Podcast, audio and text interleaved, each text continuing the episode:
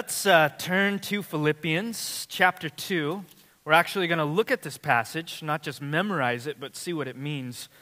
I was telling, uh, we gather for prayer here at 9.30 every morning, and I was telling the people who, who, who are here to pray, this passage is so beautiful and so succinct and so wonderful. I, am almost tempted to read it and to just stop because um, I don't want to mess it up. This is considered to be the core part of the letter of Philippians. It's what everything else is built on. And scholars even describe this as one of the most beautiful and succinct and poetic and artistic moments of Paul. This is like the golden, uh, this is like a golden moment for Paul. Like he just in that moment, everything he says in the scriptures is inspired by God, but it was like he was super inspired right now because he just basically explains the story and gospel of Jesus in a few sentences so beautifully. Um, and I just want to pray right now Lord, please help me from uh, messing up the beauty of this passage to your church. I pray that its beauty and its power would wash through your church right now. Help me to stay out of the way. Help me to keep from making it just clunky and ridiculous, as I often sometimes do in my humanness. Um, help me not to complicate the simplicity of the gospel today. Please let it, in all of its sheer power, transform us where we sit and where we stand. In Jesus' name. And I'm just going to read uh, 11 verses, and we'll start from there. Philippians chapter 2, verse 1 through 11.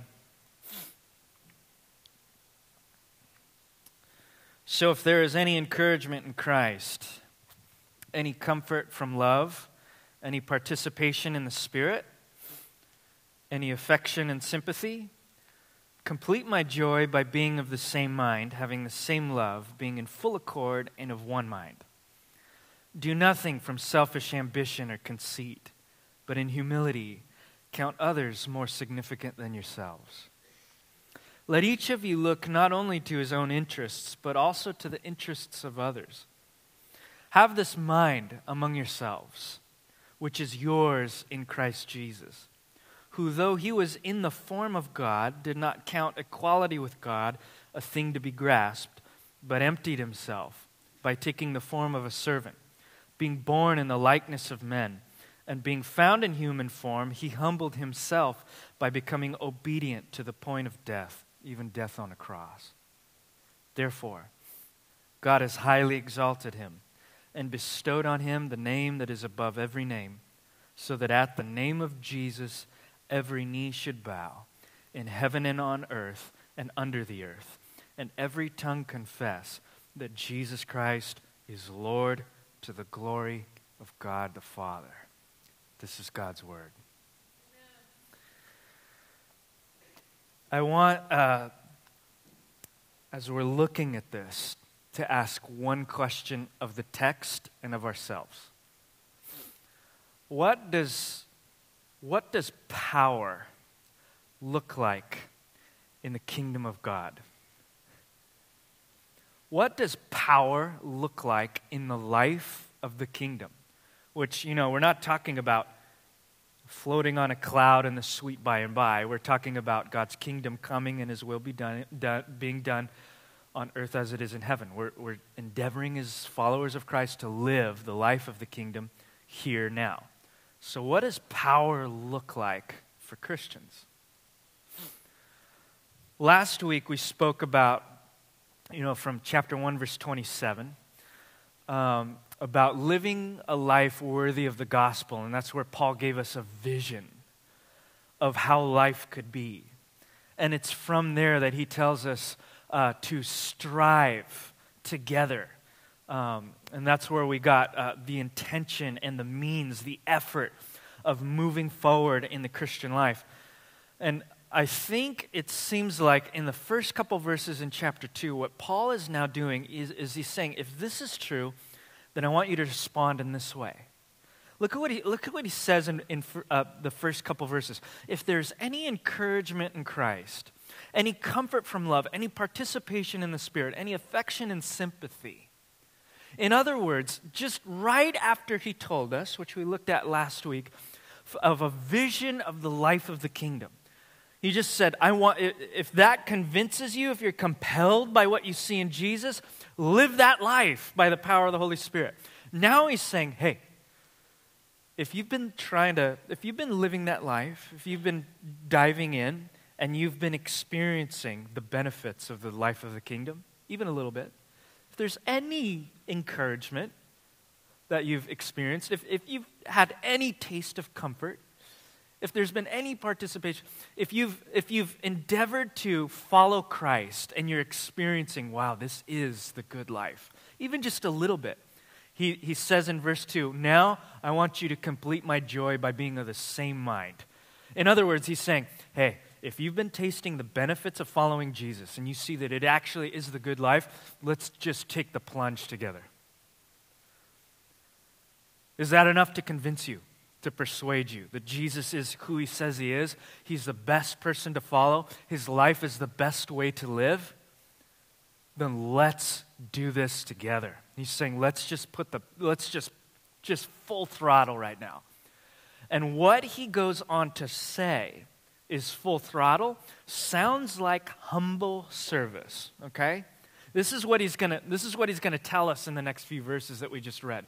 If you are convinced that Jesus is the best way to live, let's endeavor together as a church to have the same mind and live in the humble service that we see in him.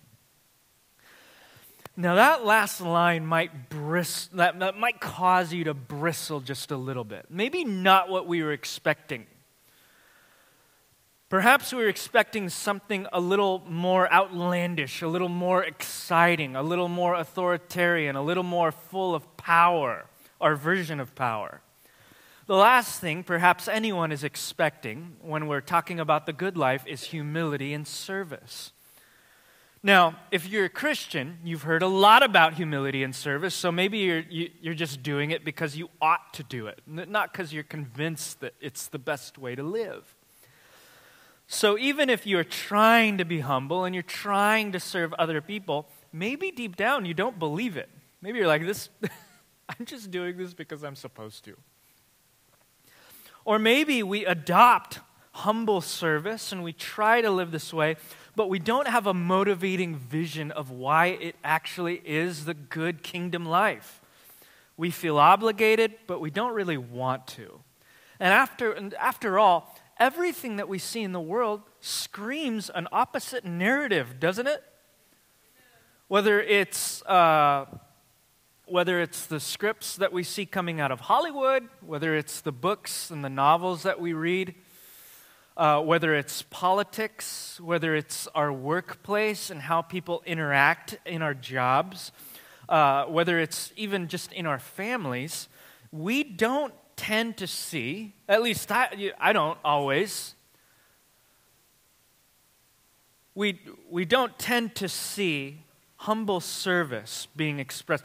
What we see a lot, I think, is power being expressed through strength and self asserting, right? That's a, that's a huge narrative. Doesn't matter where you're looking. That's just a, that's a popular way of showing power, not through humility and, and service, but through strength and self assertion. What Paul is doing right here is he's giving us a different way to live. But you're not going to want to live that way unless you're convinced that it's a better way. So I, am hoping what he says and the way that I, I explain it is compelling. But here, here's what he starts with. He starts with a couple things, verse 3 and verse 4. He starts with, with two things humility and I think generosity. Right? Humility, verse 3 says, Do nothing from selfish ambition or conceit, but in humility count others more significant than yourselves. Verse 4, here's the generosity. Let each of you look not only to his own interests, but also to the interests of others. So, this different way that Paul is talking about, this different way to live, looks like humility and generosity. I think there's something deeper, which we're going to look at later, that's, that's fueling those two things. But if you were to just look at Paul's life or Jesus' life, what you see is humility and generosity. In other words, the, the way that you think about yourself, humility, is fueling and forming the way that you behave towards other people, generosity. Eh, I just want to look at those two things just for a second so we, we know what we're talking about. What is humility? I, I, well, maybe start with a couple different questions. What is humility? Maybe a better way to start is what, what is humility not? Okay? A couple things that humility is not. I think this might help us just clarify things. Humility is not pretense. I've noticed in my own life that humility, when I'm honest, is so hard for me to wrap my, my mind around because it screams a different narrative than I'm used to. That when I try to do it, I, I, I, I even try to be hum- humble for like the wrong reason, right? To make people think well of me, which is, I think, the opposite of humility. So I'm like, I will lower myself like Jesus so that people, you know, will, will think that, I, you know, I wouldn't tell you that. I would never tell you that. But I think a lot of my motivation for being humble sometimes is like so that people see how, you know, wonderful and spiritual that I am. And so that I gain influence and maybe people will listen to my ser- sermons more, you know, gain credibility. That's pretense. That's not real humility. Uh, the funniest version of, of uh, pretense is what, uh, the humble brag, which used to be a popular way of calling people out a couple years ago. You remember that? A humble brag is essentially that. You're trying to be humble, but in doing so, you're building yourself up. So I'll give you an example. Uh, let's say I'm 22 years old. I've you know inherited millions of dollars and I don't work, and I say to you, or I'm you know at dinner with my friends, and I say, "Gosh, I'm so bored. I have nothing to do. I don't have a job. I just sit around doing nothing." You guys are so lucky that you get to work 16 hours a day. I mean, that's just great. You know, humble brag.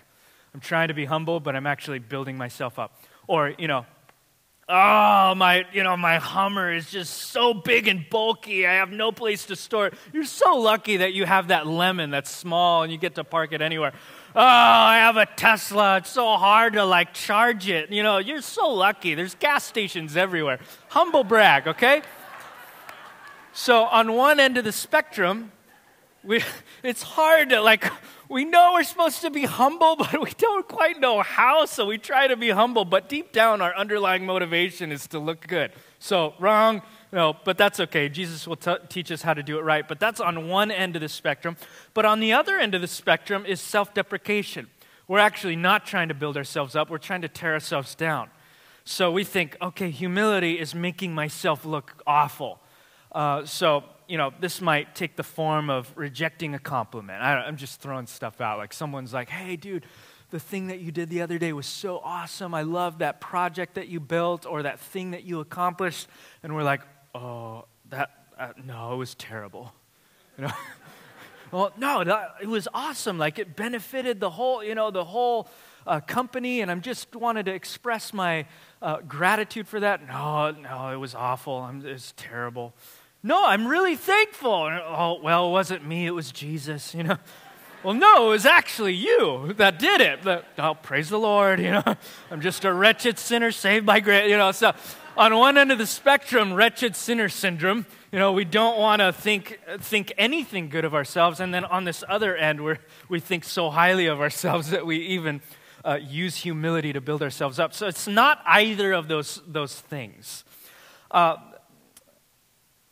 it actually, biblical humility actually has little to do with you at all. It actually has more to do with, uh, I love what, what Tim Keller calls the freedom of self forgetfulness.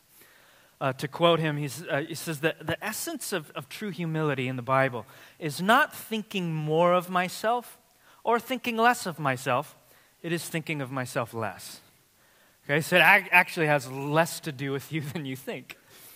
And why is this? It's so that you are free to think about other people. Humility actually has more to do with what you think about other people than, than the attention that you heap upon yourself. Listen to what Romans chapter 12 verse 3 says. It says, "Don't think you are better than you really are, Be honest in your evaluation of yourself, measuring yourself by the faith God has given us. Think, have a right view of yourself, a healthy, balanced view. Don't tear yourself down, don't puff yourself up, just have a balanced view of yourself. Uh, humility, we can say in verse 3 uh, in our text, is, uh, is when others become more important to us. We don't start hating ourselves, self deprecation. We don't try to puff ourselves up. We actually elevate other people. Uh, and I think this is what Paul is saying do nothing from selfish ambition or conceit, but in humility, count others more significant than yourselves. So, that's hard to do, right? Even if we, we get that far. It, don't think about yourself. It, let's just try that as a spiritual discipline right now. Stop thinking about yourself. Ready? Go. How you doing? It's kind of like that old, uh, that old joke, like telling a child, you know, don't think about a pink elephant. And that's all I can think about right now is that pink elephant. We'll learn more about how Jesus' yoke is easy and how we can actually become people who are humble. But right now, let's just work with that definition humility. Others are becoming more important to us. But what Paul is describing is not just a feeling of humility, it, it actually spills into uh, generosity, a way of treating others that flows out of that humility that's in us. So now, because we have a right view of ourselves, we see other people as being more important than ourselves. Now we're willing to uh, share with them things that were valuable to us. We can give them our time. Uh, we can give them our gifts. We can give them our, our ears. We can listen to them. We can give them our status and position in the workplace. We can give them opportunities that maybe we want. Why? Because they're more significant to us than we are. And so we're now able to let go. This is what Paul says in verse 4 uh, we're now considering the interests of others more than ourselves, right? So, in a word, if you were to take these two things, humility and generosity, and put them together, you just have self sacrificial giving. Self sacrificial giving, or, or self denial, as Jesus always terms it. That simple thing that keeps showing up in the New Testament that everybody hates to talk about. Uh, this is what Paul is saying is a different way. And this is what seems like anything self sacrificial, anything that has to do with self denial, it seems like an anathema in our culture today. It's, it seems not like a strength, it seems like a weakness. Uh, like if you exhibit that, you are a weak person. That's the narrative of our culture. Uh, whether it's in some of those, you know, in, in politics, in workplaces, uh, in the ways that we express ourselves, for example, in protests, uh, in cultural expressions of Christianity, even in the way that we are. When you turn on the TV and see anything that's Christian, do you see self denial? Just ask yourself that question of any of these things. Uh, or even just the general vibe in the city of Santa Barbara. I was, uh, our staff works at a place downtown called the Work Zones. It's like a shared meeting space where we bump shoulders with like other business people and entrepreneurs. I'm in this space, and uh, last week I was talking to a couple friends. They know what I do, but they're not believers, um, but they're just fun to talk to. And they're like, they got on this conversation where they're like, uh, it's so frustrating that we can't have a conversation with people unless we agree on the same thing. And this is coming from my buddy, uh, who's uh, very intellectual person.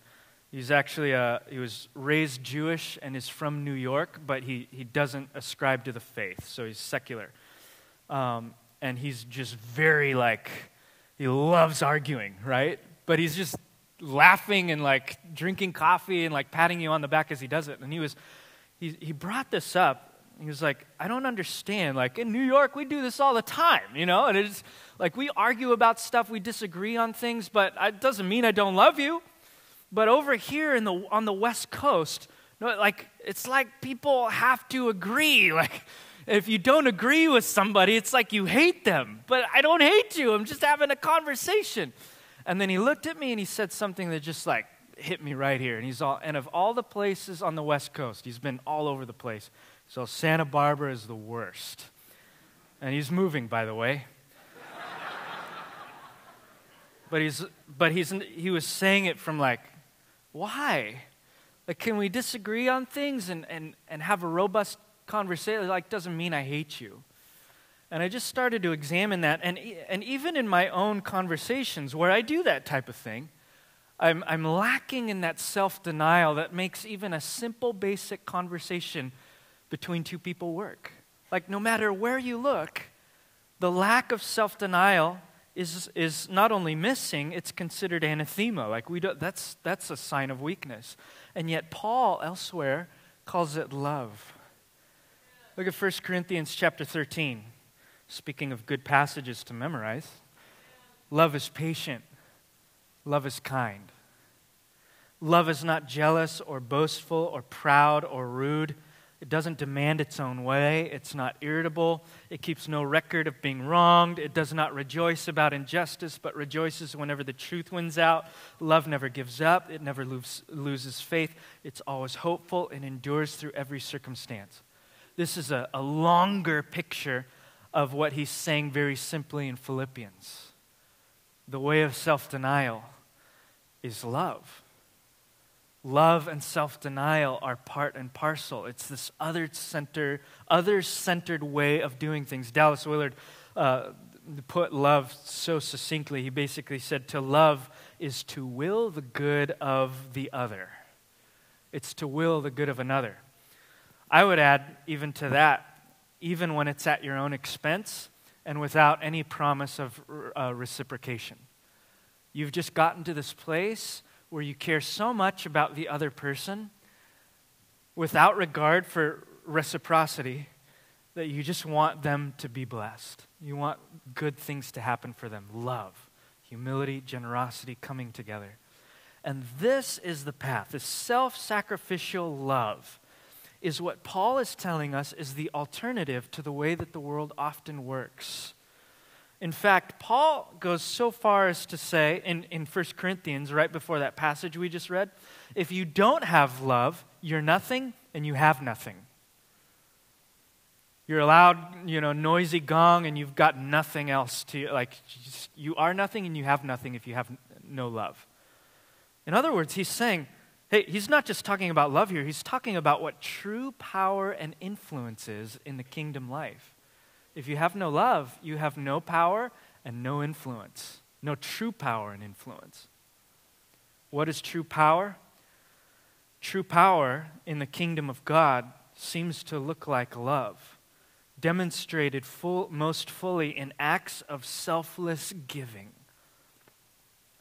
If you don't believe that, just try small ways of doing it and see what happens. I love this passage in Proverbs chapter 15, verse 1. A gentle answer turns away wrath. Just this week, try it in a small way. Like, don't wait until like big, crazy, you know, conflict, but in small ways, like an argument or a disagreement. And just try this. Self denial. Put your opinion, put your entitlement on the shelf just once and say something crazy like, you know, I never thought of it that way.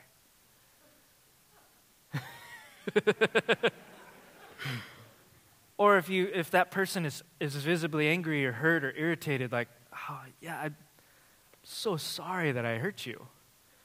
You know, something like that. Or, gosh, that makes sense. Like I'm I'm understanding, you know, and see what happens to that other person. You want to witness real power?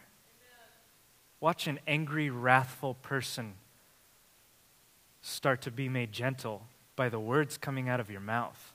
Jesus has been telling us this since day one true power.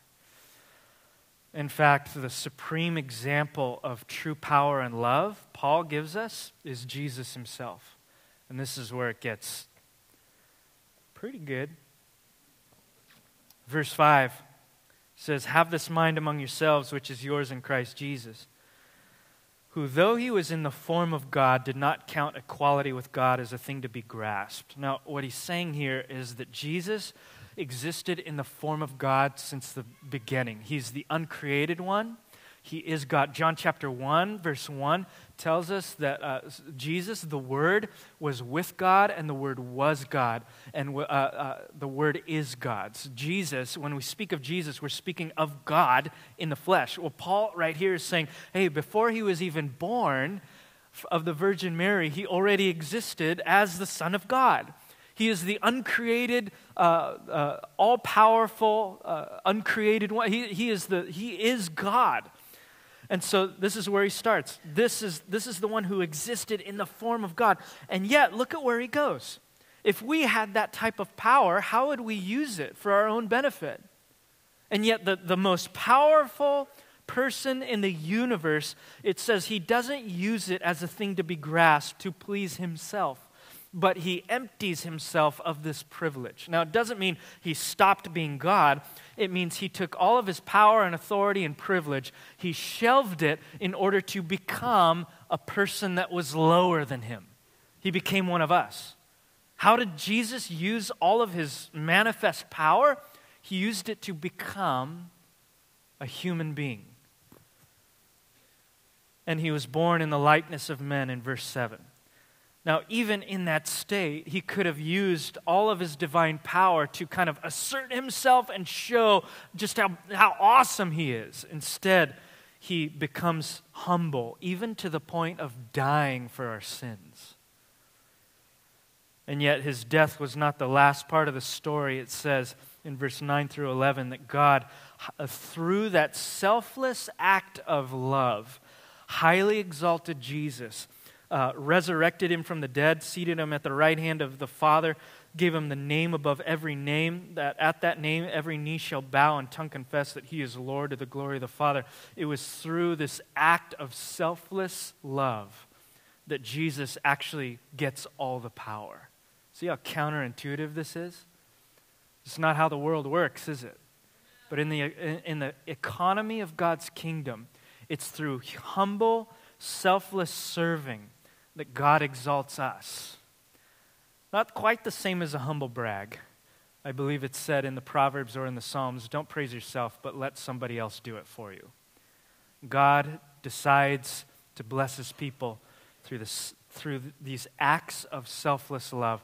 This is true power. Jesus does what none of us could do by ourselves.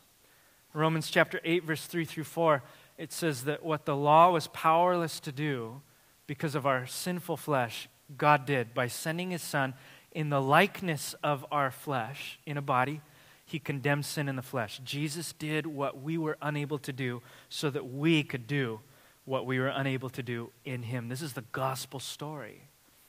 This passage reminds us about the core of Christianity that Jesus lowered himself out of sheer love to reach people who could not reach him and was consequently exalted to the highest place of authority in the universe. That's why we're memorizing this passage together. The passage that would hold that holds the entire book of Philippians together, that holds the entire church together, can hold you together too. And I wonder what would happen if we started to ingest these seven verses and this script for our life. I guess we'll find out. But the gospel is the good news. What Paul is saying in such a succinct way is this is the good news that anyone can live under the loving rule of God. And the loving rule of God, when embraced, changes everything about you. That love, that power, is available to you and me in Jesus Christ. I want you to go through that list in your mind again. What love is love is patient, love is kind. Love is not jealous, boastful, or proud or rude. It doesn't demand its own way. It's not irritable. It doesn't remember wrong things that were done. Just go through that list in your mind and ask yourself can you do those things? Some of us might stop at the first word, like, love is patient. Oh, I'm done.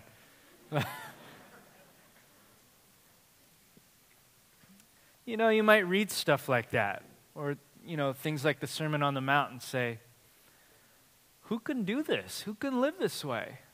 Only Jesus can. And maybe even leave it at that. But the gospel isn't just that Jesus died, it's that he rose from the dead to bring new life.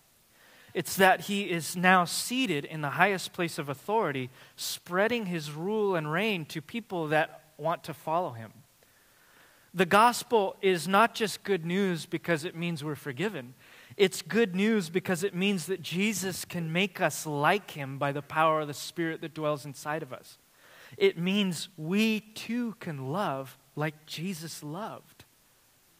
And we don't have to love the way that we've been trying to love. Like, I hate this person so much, but I'm going to pretend like I love them because the Bible tells me that I'm supposed to be loving.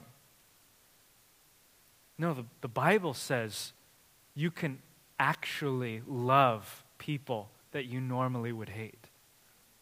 You can actually experience freedom that way.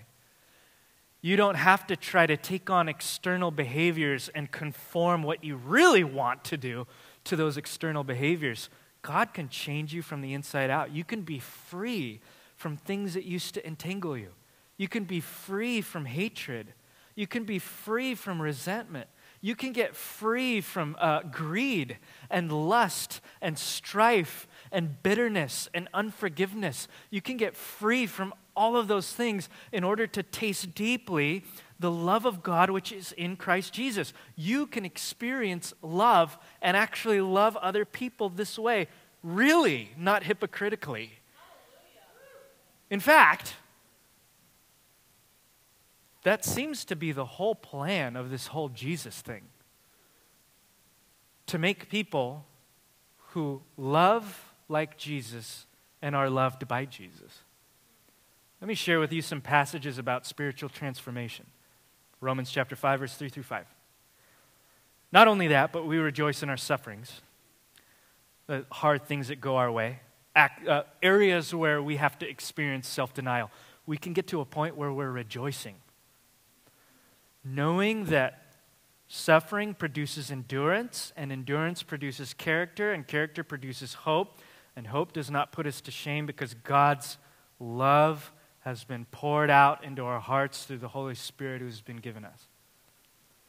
This is a, the, a quintessential passage about change and transformation in the Christian life. Notice that there's nothing in this passage about, about actions. Do this. It's about ways of being, hope. Character. The character is uh, being able to do something in the moment that you need to do it automatically without even thinking. Endurance isn't an action, it's, it's something within you that is, is pushing you forward. Hope isn't an action, it's a way of being, it's something that you have. And notice that all of these inward characteristics lead to one thing love. That is the trajectory of the Christian life. Okay, you don't believe me. I'll, I'll keep reading some more. Here's another one 2 Peter chapter 1, verse 5 through 7. For this very reason, make every effort. There's that word, by the way. Try hard work really hard at this. I thought Christianity was just passive. Nope, try hard. Of course, by the Spirit and through grace, but make every effort to supplement your faith with virtue, and virtue with knowledge, and knowledge with self control, and self control with steadfastness, and steadfastness with godliness, and godliness with brotherly affection. Notice again, no act, no, this isn't behavior modification. There's no actions here. These are characteristics and ways of being. One spills out of the other. And where do they all lead? And brotherly affection with love. Okay, here's one more. You're not persuaded. I know. I see it in the glaze in your eye. First John chapter 4 verse 16 through 17. God is love. Paul prayed, I pray that I would be, you would be filled with all the fullness of God. What does that look like? God is love. Whoever lives in love lives in God and God in them. This is how love is made complete among us so that we will have confidence on the day of judgment. Here's how we know that we're being made complete. In this world, we are like Jesus. See that first phrase? In this world. Not later, when the harps and the clouds come. God is in the business of changing us now. And what it looks like is more love, which is a humble generosity. Love just isn't just available to you in the kingdom, it's what following Jesus looks like and means. Now, some of you might say, well, listen, if I do 1 Corinthians 13, I'm patient and I, am kind and I'm humble and I don't consider, I don't remember wrongs done, people will walk all over me. People will take advantage because this is a cutthroat world. This is not what people do. So if I do it, they'll take advantage of me. Are you sure? What if you didn't return a retort for a retort? What if instead of, of angry words, you, you returned angry words with gentle, a gentle spirit and kindness? That might change everything. People might start asking, What's your problem? Why are you treating me this way? Why don't you get mad? Why are you so, you never get irritated? Like, this is such a crazy, anxious time in our company right now. Why don't you ever get irritated? And why are you so kind when people are so mean to you? They might start asking you those questions. And then you could say, Well, Jesus taught me how. I love Jesus. Now, of course, there might be a couple people who do walk all over you as a result. Whatever. That happened to Jesus too. Jesus loved the world harder than love has ever been shown, and they killed him for it. But he didn't stay dead. The Father exalted him to the right hand, to the highest place of authority. And that is the blessing of the kingdom. If you lose your life for his sake, you will find it more deeply than you have ever known it. You'll win in the deepest sense of the word imaginable. You might suffer a little bit along the way, but in the end, and I dare say, in the process, you'll experience a blessed life. But you can't give to people what you don't already have.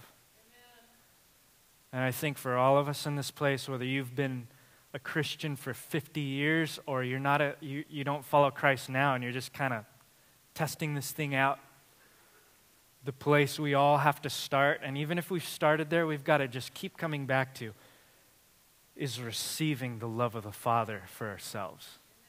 You can't love other people unless you deeply experience the love of God towards you.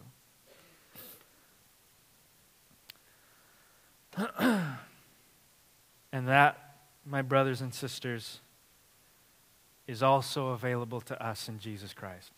I want to end by looking at Paul's uh, fifth line in verse 5.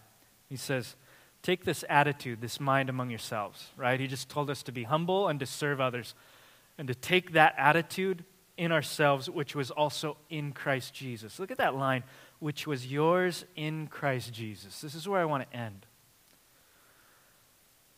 There is nothing that you can do no amount of change or transformation that you can bring to your own life that first did not come from you in Christ Jesus. That's the beauty of this whole Christian walk, man.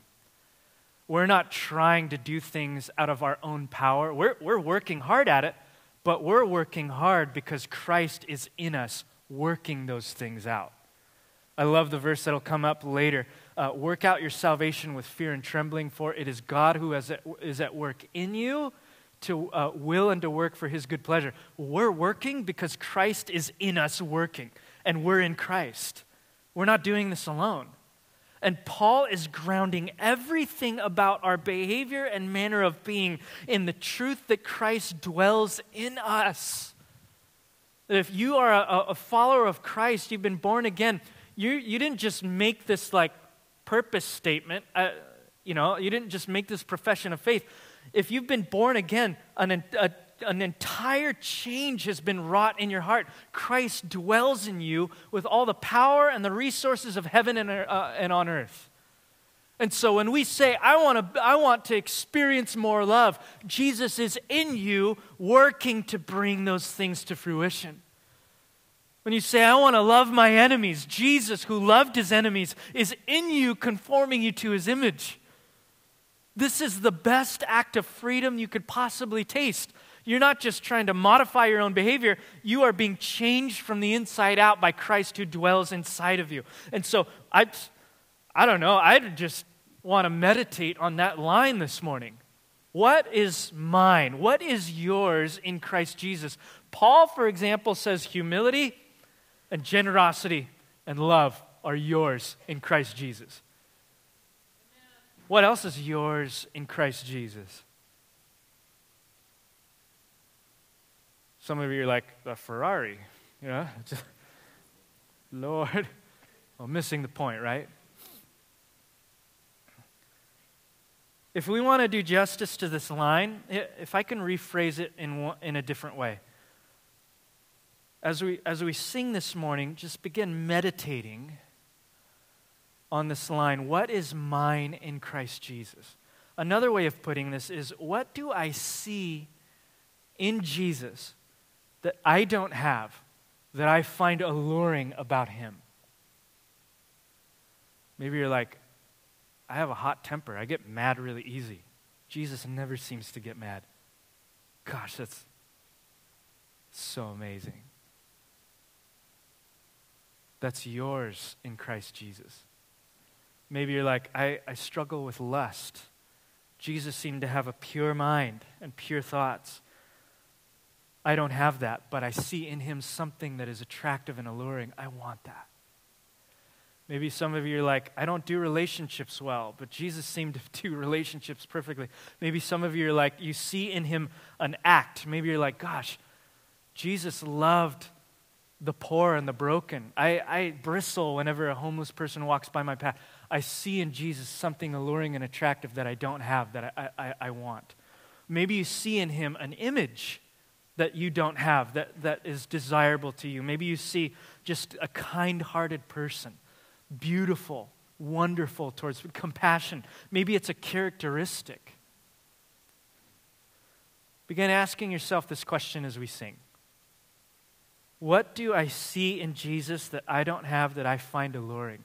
Because Paul says it is yours in Christ Jesus. In John chapter 1 verse 38, I love this little this story. Jesus is is is choosing his disciples, and a couple fishermen see Jesus and they start like following him. They're like, you know, they're just like creeping behind him, like following the rabbi. And he, he turns around and he looks at him. And in verse uh, 38, he says, What do you want? Jesus says this a lot in different ways. He says to disciples, What do you want? What do you desire? And the response in John chapter 1 is Where are you going? Where are you living? Where are you staying?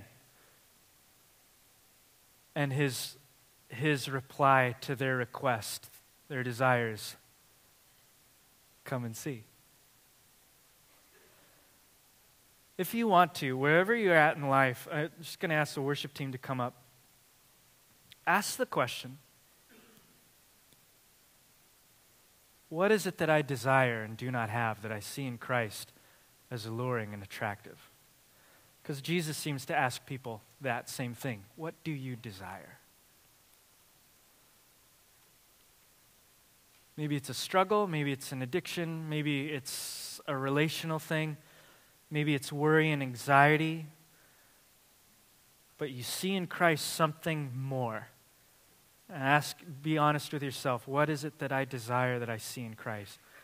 And just be honest with him and bring it before him. But, but be ready for his response to you. Come and see. Come with me and walk with me and see what a life with Jesus is going to do to that deep desire. I think for many of you, whether you've been a Christian your whole life or you're just starting or you're not starting at all, the journey through those two questions with Jesus might be one of the best things you've ever done in your life. Heavenly Father, thank you for your presence among us as you promised. Now may the whisperings of your Spirit be loud and clear. as we offer to you our hearts and our desires, our fears and our worries, our questions, our curiosities, our disappointments and our failures.